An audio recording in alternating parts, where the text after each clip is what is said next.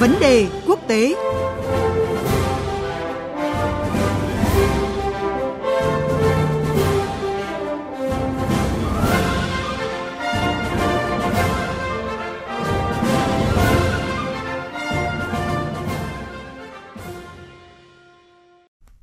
Thưa quý vị, thưa các bạn, sau gần 15 tháng đàm phán tại Viên, Áo nhằm cứu vãn thỏa thuận có tên gọi Kế hoạch hành động chung toàn diện về vấn đề hạt nhân Iran, giới chức Liên minh châu Âu EU cho biết đã đưa ra văn bản cuối cùng tại vòng đàm phán mới nhất kết thúc vào hôm thứ Hai vừa qua.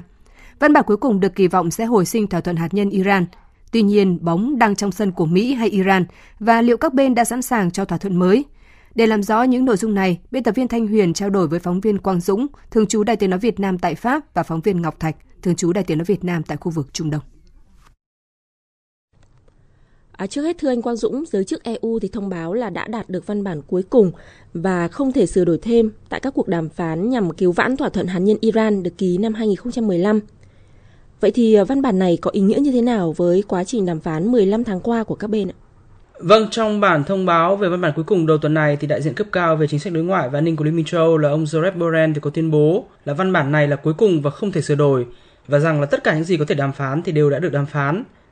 Các nhà đàm phán của Iran tại Viên thì dường như cũng đồng ý với phía châu Âu rằng văn bản này là cuối cùng và không thể sửa chữa gì thêm, mặc dù điều này thì cần phải được các lãnh đạo cấp cao nhất của Iran phê chuẩn. Các tuyên bố này cho thấy đó là văn bản này là nỗ lực cuối cùng sau 15 tháng đàm phán và là sẽ đúc kết toàn bộ các thương lượng gay gắt giữa các bên trong suốt thời gian qua. Và việc đưa ra được văn bản cuối cùng này thì sẽ chấm dứt tình trạng không rõ ràng cũng như các đồn đoán bất ổn liên quan đến vấn đề hạt nhân Iran Ờ, đến việc là Mỹ hay Israel thì có thể có các hành động quân sự phủ đầu để ngăn cản Iran sở hữu vũ khí hạt nhân hay là việc có thể ra đời liên minh quân sự mới ở Trung Đông nhằm đối trọng với Iran. Ờ, vì thế nên dù thành công hay thất bại thì văn bản cuối cùng này cũng sẽ giúp chấm dứt một thời kỳ mơ hồ chiến lược, giúp các bên hoạch định được một hướng đi rõ ràng hơn trong thời gian tới. Ờ, nếu như được thông qua thì thỏa thuận về hạt nhân Iran 2015 về cơ bản sẽ được hồi sinh và Iran thì khi đó sẽ được gỡ bỏ phần lớn các lệnh cấm vận cũng như sẽ được tiếp cận với khối tài sản khoảng 100 tỷ đô la hiện đang bị đóng băng. Ờ, còn châu Âu thì cũng có thể nối lại các hợp đồng kinh tế rất lớn với Iran và được tiếp cận nhiều hơn với nguồn dầu mỏ rất lớn của Iran nhằm giảm bớt tác động từ việc cấm vận dầu mỏ của Nga. Vâng, sự hồi sinh của thỏa thuận hạt nhân Iran thì hiện đang chờ quyết định chính trị ở Iran và Mỹ. Ở phía Mỹ thì tuyên bố là sẵn sàng ký kết để khôi phục thỏa thuận hạt nhân Iran – Vậy từ phía Iran thì liệu còn những cái rào cản hoặc là tính toán nào của phía Tehran à, với việc à, chấp nhận văn bản cuối cùng thưa anh Ngọc Thạch? Vâng, về phía Iran, đến thời điểm này thì các nguồn tin cho biết họ đã có quan điểm bằng miệng với đại diện của Liên minh châu Âu và nội dung thì chưa được tiết lộ. Trong khi đó thì Ngoại trưởng Iran Hussein Amira Abdullahia đã khẳng định nước này nghiêm túc nhằm đạt được một cái thỏa thuận, đồng thời kêu gọi Mỹ có trách nhiệm để mở đường cho việc quay trở lại thỏa thuận hạt nhân năm 2015 cũng như nhấn mạnh quả bóng đang ở sân Mỹ. Ngoại trưởng Iran tái khẳng định thỏa thuận cuối cùng phải đảm bảo quyền và lợi ích của người dân Iran, đồng thời đảm bảo rằng các lệnh trừng phạt được dỡ bỏ một cách bền vững và hiệu quả. Đó là tín hiệu tích cực và khả năng Iran chấp thuận văn bản cuối cùng là rất cao.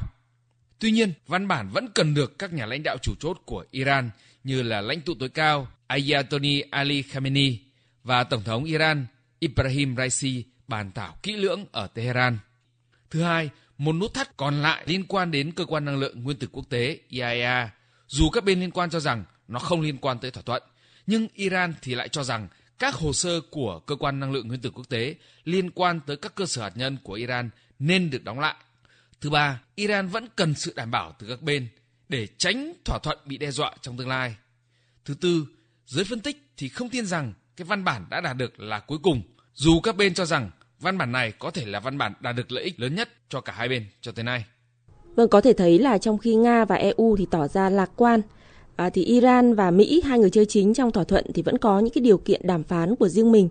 À, vậy những yếu tố nào sẽ tác động đến cái sự hồi sinh của thỏa thuận hạt nhân Iran khi mà các cuộc đàm phán đã gần cán đích như hiện nay, thưa anh Quang Dũng?